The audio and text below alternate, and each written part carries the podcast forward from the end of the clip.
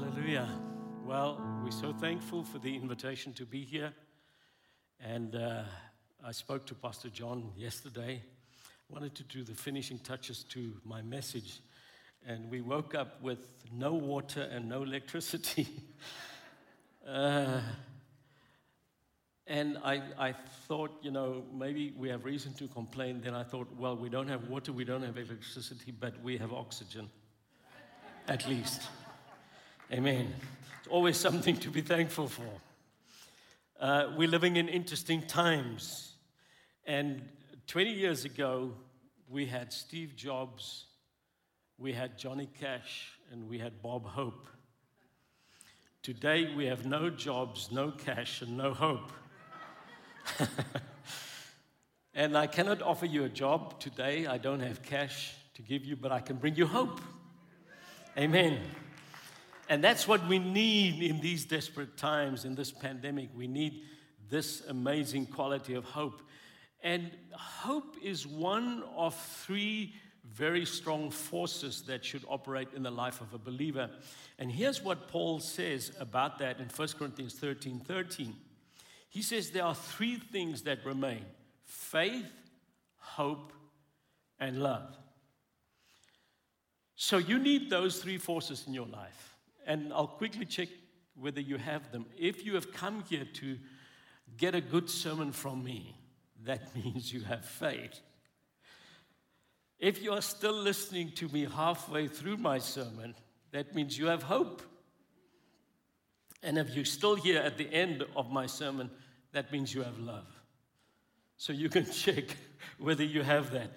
Now, uh, uh I want to quote a man called G.K. Chesterton. He was an English philosopher, author, and also a scholar of the Bible. And he put it this way He said, Love means loving the unlovable, faith means believing the unbelievable, and hope means hoping when everything seems hopeless. And that's what I want to focus on. I've, I've, heard so many sermons on love, and rightfully so, because it is the greatest of all. Also, a lot of preaching, teaching on faith, because we need faith. We live by faith. But I often fee, feel that hope is neglected in, in preaching, and that's what we desperately need now. So, I'm going to share a few thoughts on hope, and I hope that it will give you a better understanding of hope. Uh, the title of my sermon is The Rope of Hope. And there's a key verse about hope in the Bible in Hebrews 6, verses 18 and 19. And listen what the author says. He says, Hold on to the hope we have been given. We have this hope as an anchor for the soul, sure and strong. I'm going to come back to that scripture later on. But it's interesting here that the Bible likens hope to an anchor. And, and we all know that an anchor is useless without a rope connected to it. So I want to show you how to make that connection with hope. I'm going to liken the whole process uh, with making a rope, but I want to put a, a spiritual spin on it, pun intended because you do spin things when you make a rope. Uh, I, I, had to look this up because I, am not really an outdoors person. I used to be in my younger days.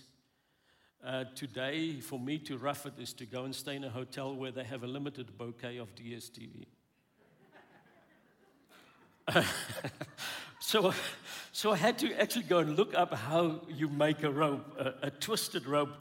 And uh, it, it says there are three steps. First, you gather fibers and then you spin those fibers into yarns, and then you form several yarns into strands by twisting them, and then lastly, you twist the strands together to, to make a rope. Now, I'm talking about twisting. Don't go and twist my words. Maybe I should rather use the word braiding. So, in, in, in braiding a rope, I'm going to give you scriptural fibers and yarns and strands and those things need to be, be braided together. And that braiding, and incidentally, every time they uh, um, repeat the process, they do it in another direction because it gives the rope tensile strength, which means it can handle tension, it can also stretch. That's what we need now. We need to be able to handle st- tension and we need to be stretchable. So, uh, I'm going to give you the first strand in building this rope of hope. And here it is define what hope is. The first strand is to understand what hope is. These are basic questions, but I, I think we need to consider them. What is hope? Hope has to do with the unseen and the future.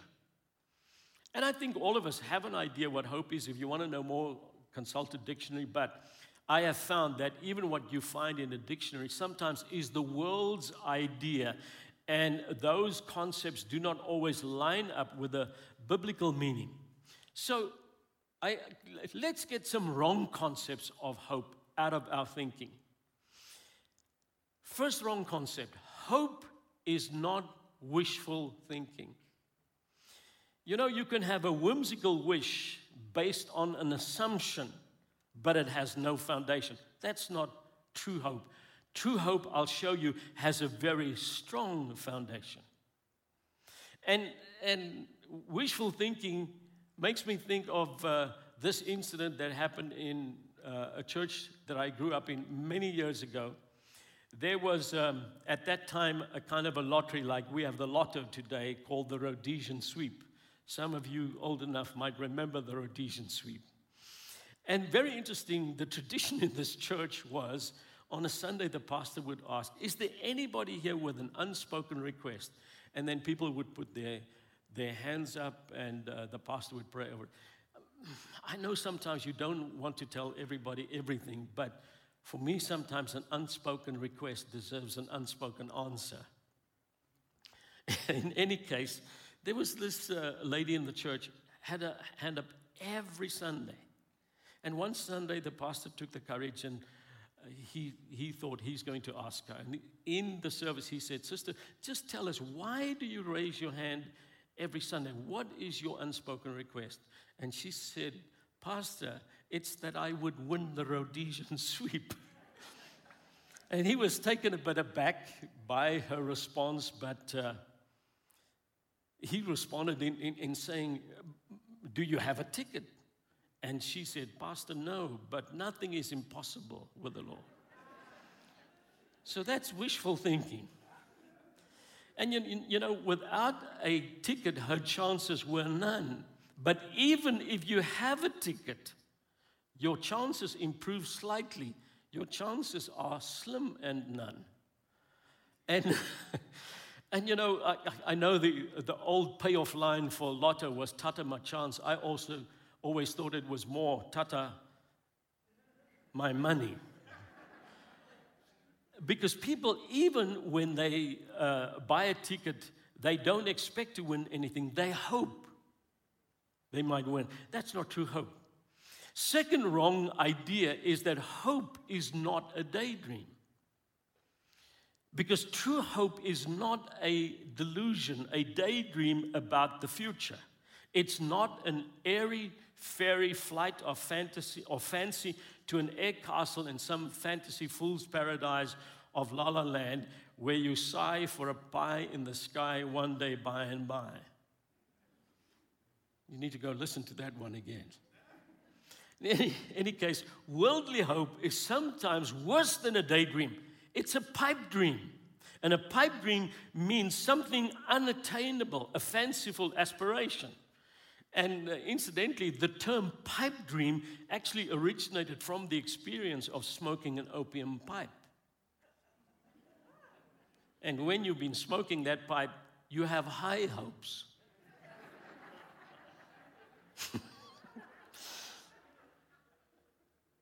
the third wrong concept is that hope is not hype, because hype is an exaggerated attempt to make something seem better or more exciting than what it really is. I'll show you again. True hope is based on the reality of the Word of God. And then a last wrong idea that people have hope is not passive waiting. And I don't want you to misunderstand me. Hope involves waiting, but it's more awaiting because you need to await something good. You need to anticipate change. You need to expect a solution in the situation. It's not being passive or inactive. Like faith, it should be accompanied with corresponding actions. That's what hope is about. So it's not just suffering in silence or passively accepting everything with a grin and bear it attitude, but it's actually planning, seeking uh, change in, in the situation. And that kind of right waiting will uh, have the ingredients for change and for growth. I like what David said when he was in a crisis in Psalm 25, because it's, it's amazing how he was a man of hope. He says this to the Lord in, in verse 5, uh, according to the Amplified. He says, For you, you only and altogether do I wait expectantly all the day long. And then in verse 20, he says, My trust and my refuge are in you. In verse 21, he says, I wait for and expect you.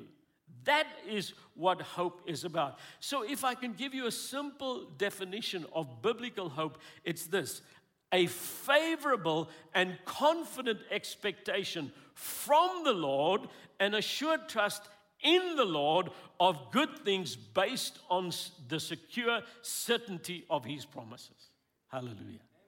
And I was actually surprised when I consulted the dictionary that some of them state that the meanings of confidence and trust attached to hope are actually archaic. That's what it's about. It's about trusting God. In the New Testament, the word translated as hope, the Greek word, is the word elpis.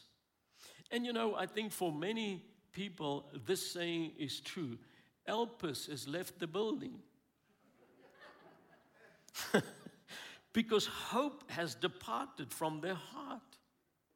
And that Greek word comes from the verb uh, that means to anticipate what is good, usually with joy and delight. To look forward with confidence to that which is good and beneficial. To assuredly expect, to welcome, to hope. And that is what hope is about. Now, for the time that we're living in, I have a good acronym for hope H O P E. Have only positive expectation. Amen. And this one is even closer to home. Hold on, pandemic ends. Amen.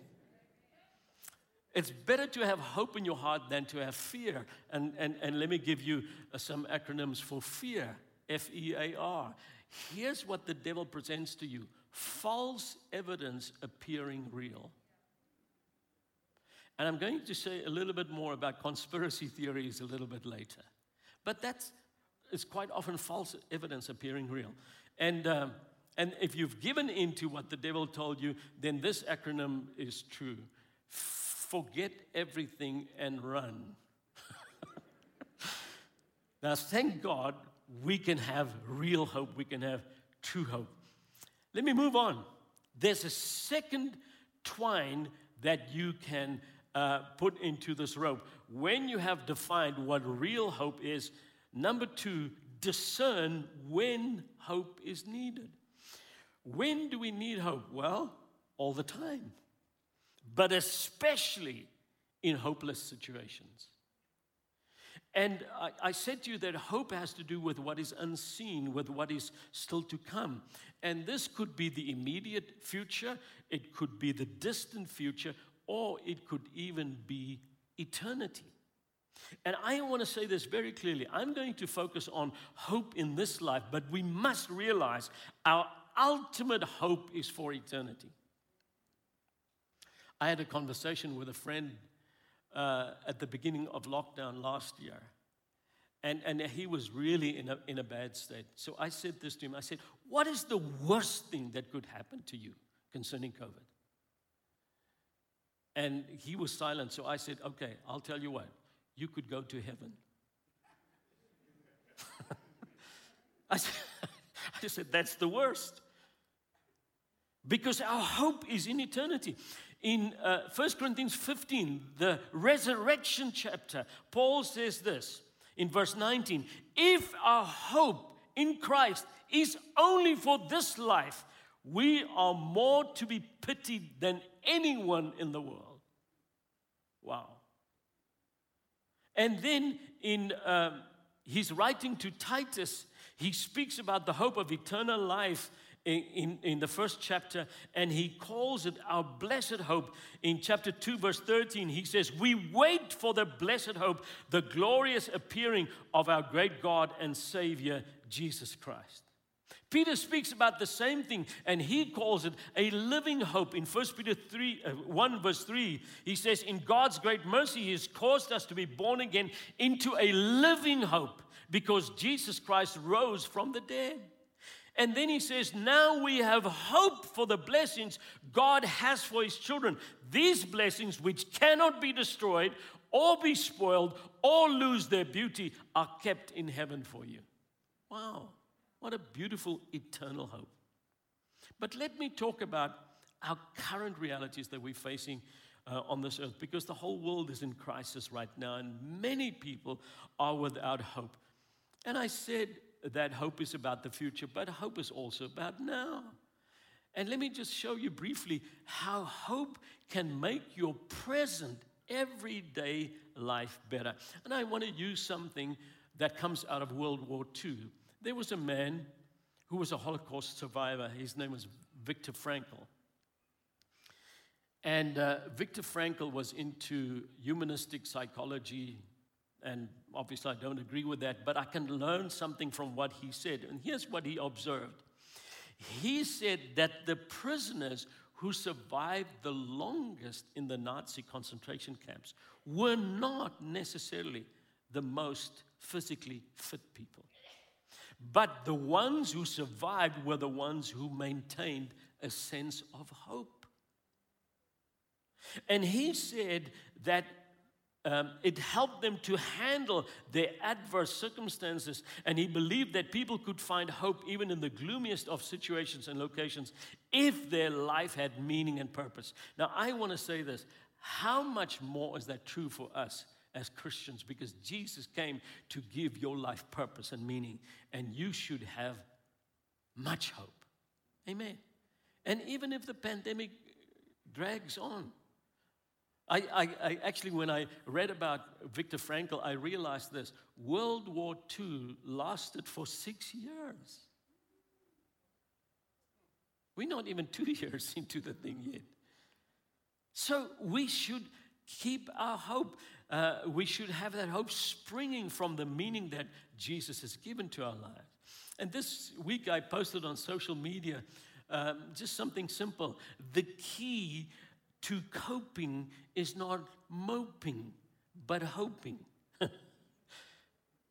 And we need to we need to maintain our joy. And I know there are many people in hopeless valleys today. I love this scripture because this came up during our lockdown time and I held on to it where God spoke to Israel in Hosea uh, 2 and verse 15 and he said these words to them, I will transform the valley of trouble into a gateway of hope.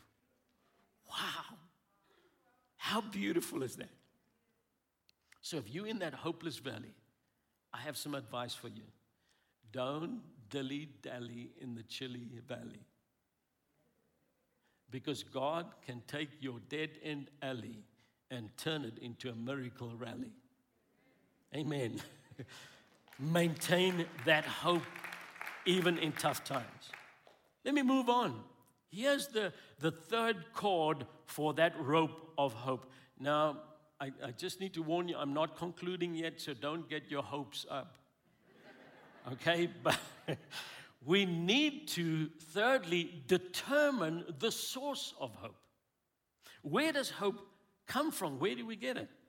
Now, in the last century, there was a well known French philosopher, and he was a proponent of what is called absurdism. Now, absurdism is a theory about the so called absurd conflict between the inclination to look for meaning in life and the inability to find any value in a seemingly purposeless world. That's absurdism. It is absurd. And I won't mention his name uh, to protect the guilty and to prevent from giving him too much notoriety. But here's what he said, and I don't agree with this statement, and I'll tell you why. He said, Where there is no hope, it is incumbent on us to invent it. I cannot agree because God already invented hope. He's the inventor, He's the source of hope. And here's the message of the Bible He's called the God of hope because hope comes from Him, not from our invention or fabrication. And here's a beautiful verse in Romans 15 and verse 13. I'm reading from the Passion Translation. He says, May God, the inspiration and fountain of hope, fill you to overflowing with uncontainable joy and perfect peace as you trust in Him. And may the power of the Holy Spirit continually surround your life with His superabundance until you radiate with hope. Wow. That's where hope comes from. God is the source of hope.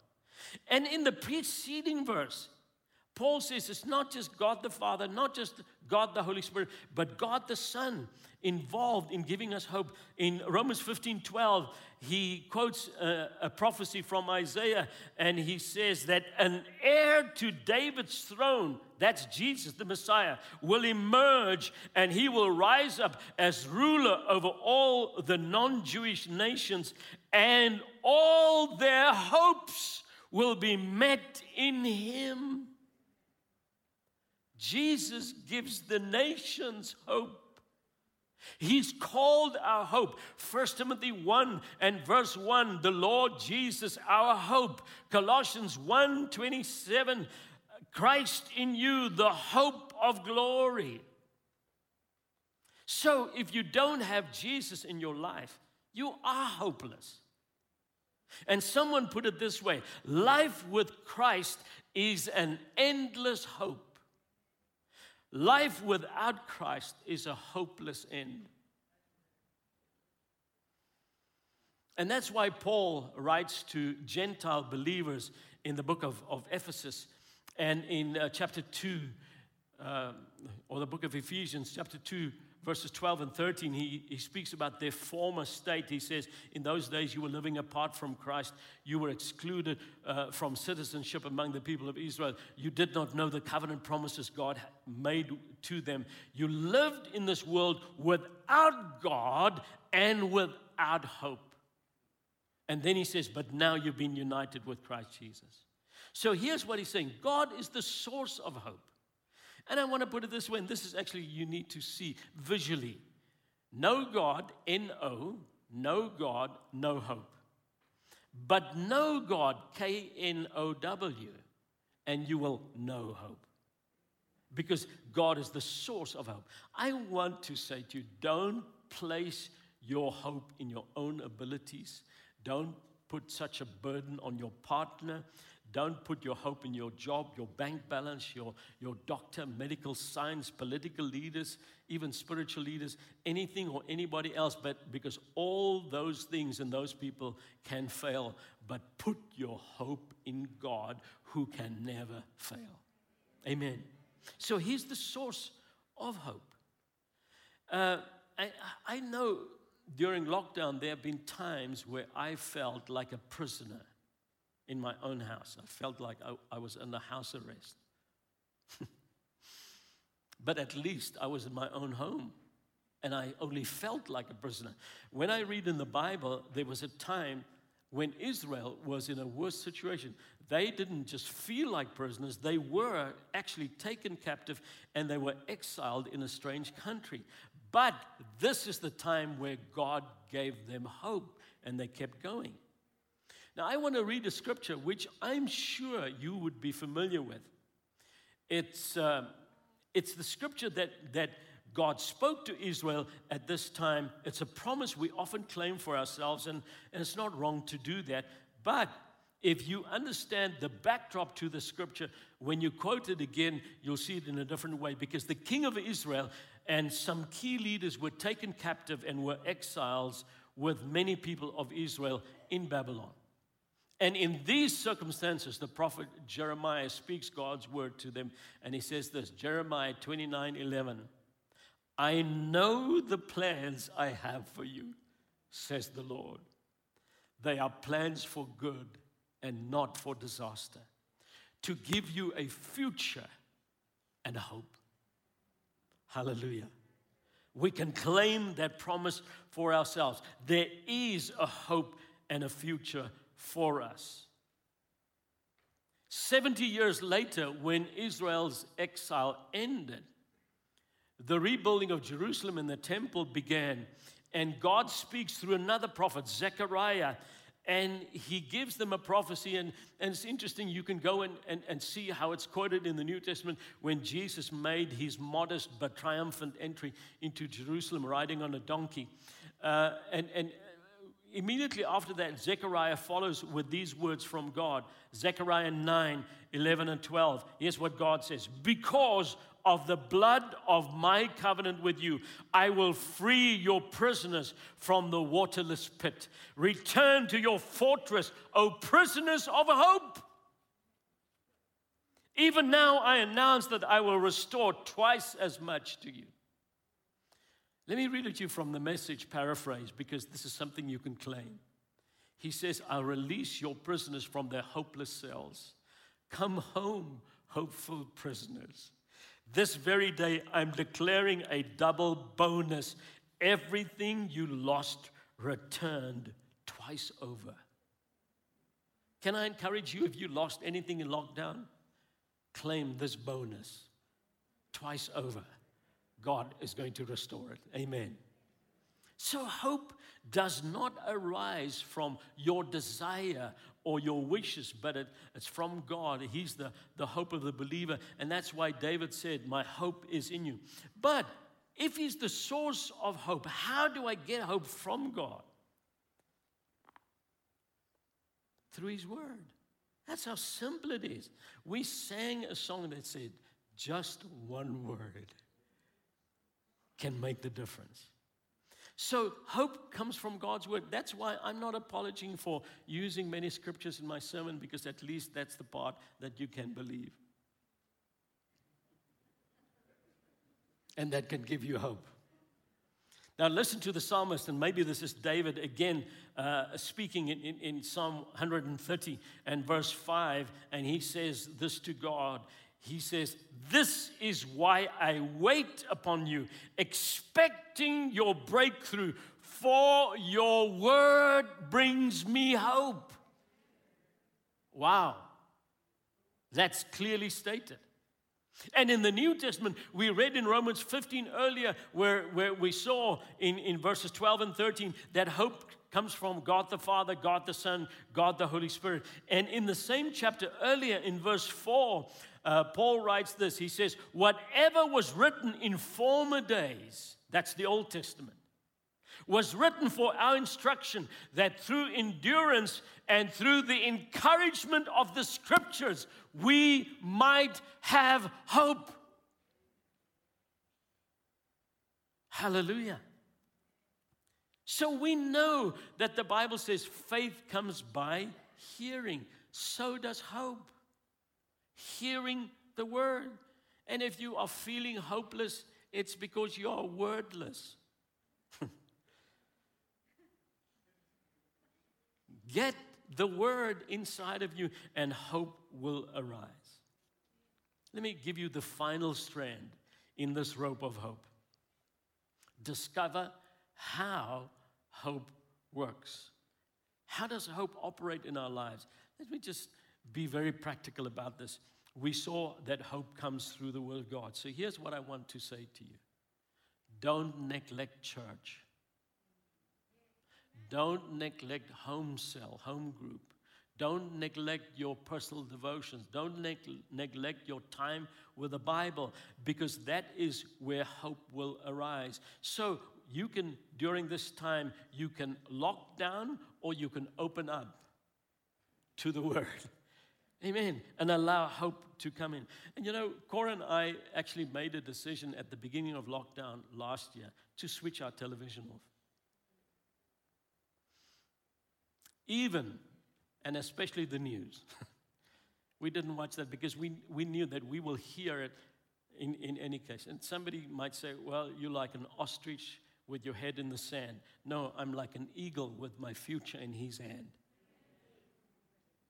and my eyes on him. So we avoided the news, and let me say this we took really time to make sure that we avoid fake news. We avoided fake news. We avoided all these conspiracy theories because even if there's an element of truth in those theories, it still doesn't help you. You need to keep your eyes on the Lord.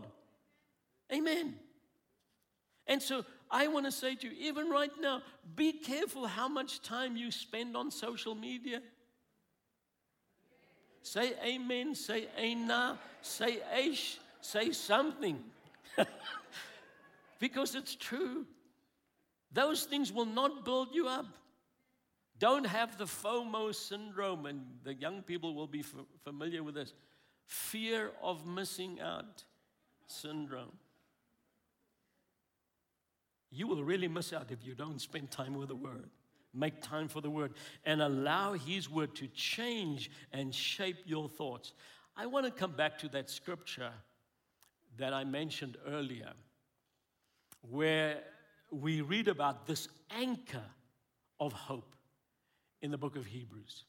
And I want us to, to focus on that anchor because I, I wish I had more time to, to take you through um, the book of Hebrews on, on a journey and just see how often the author uses maritime met- metaphors or nautical narratives to, to try and explain the truth to us. And um, if, if I can just take you through some of the seafaring symbols, uh, I hope this will help those who are all at sea and did not fathom the meaning of these metaphors before interesting that a lot of these metaphors involve ropes. In Hebrews 10:38, uh, the author describes someone who shrinks back from faith in fear, and that phrase shrinks back in the Greek is the same term that seafarers would apply when lowering or furling a sail. And you know, if you don't have a sail, you don't have the power of the wind, you won't get anywhere if you withdraw from faith. In Hebrews 4:16, we read about the help that we can receive from the throne of grace. A very interesting Greek word there. It's only used one other time in the Bible in Acts 27 and verse 17, and there it's translated as helps or supports. And the situation there was Paul was on a ship and it was caught in a storm and it was about to sink. And what they did is they used helps. And that means they passed ropes under the hull of the ship and then tied them together, preventing that ship from falling apart. The, the modern term is called frapping, if you just think of wrapping, because here's what happens when your life is about to fall apart, you have help and support from the Lord. He sends those ropes and He will tie your life together and prevent you from going down. Hallelujah. That's what He will do. And when you are buffeted with so many difficulties and you need help in the storm, God wraps you with powerful cords of love. And you can say, My help comes from the Lord. My hope comes from the Lord. Interesting, in uh, chapter 13 and verse 6 of the book of Hebrews, the author uses a similar word. He says, The Lord is my helper. And that is such a beautiful word because it, it literally comes from uh, two words. It's a compound word. The first part of the word speaks about a cry, and the second part of, of the word speaks about running. And here's what the word literally means When I am in need of help, I cry, and God runs towards me. Hallelujah. In Hebrews 2, verse 1, the author speaks about the danger of drifting away like a ship on, on the ocean. And, and, and he basically says this don't drift away from the word that you heard. And again, he uses uh, that analogy. But the scripture that I want to get to is, is, is this one in Hebrews 6 18 and 19 that I read earlier, because it speaks of hope. And I know here it speaks of eternal hope, but it could apply to our hope here on earth too. He says, Hold on to the hope we have been given. We have this hope as an anchor for the soul, sure and strong. Now, I'm sure you've heard these words because I've heard, especially political uh, leaders, uh, using these terms. They say, We are sailing through uncharted waters. We've never been through this before. We are facing a storm that we're unfamiliar with. Those things are true, but here's another truth for the Christian we have an anchor, an anchor that will hold. And the interesting thing is, once you've lowered the anchor, you don't see the anchor, but you can feel its effect.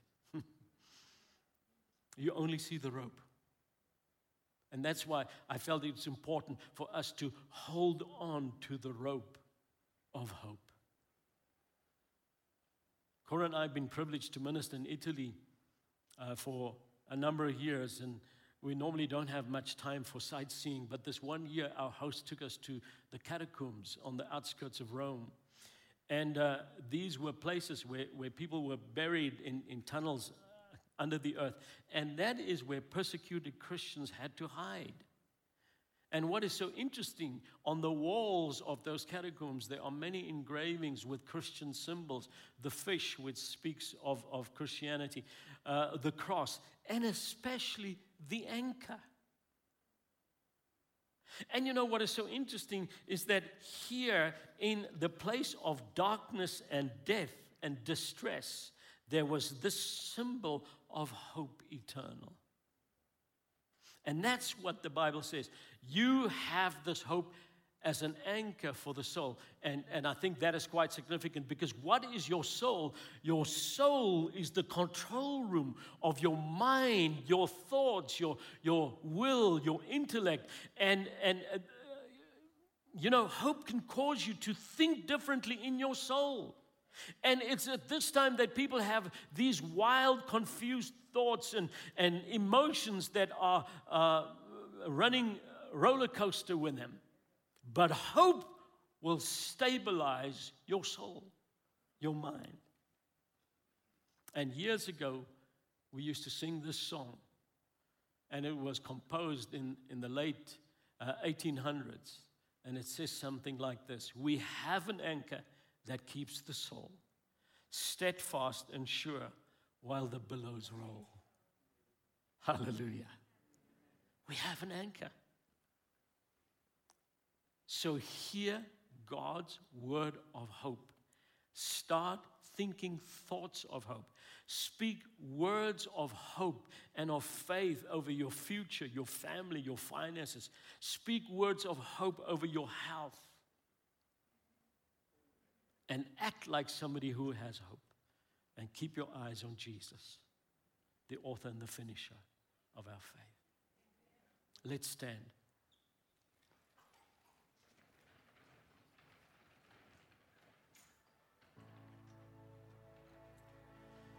I want to pray a prayer for you. And then I want to pray a prayer for anybody here or watching out there who might feel you don't have Jesus and you're without hope in this world.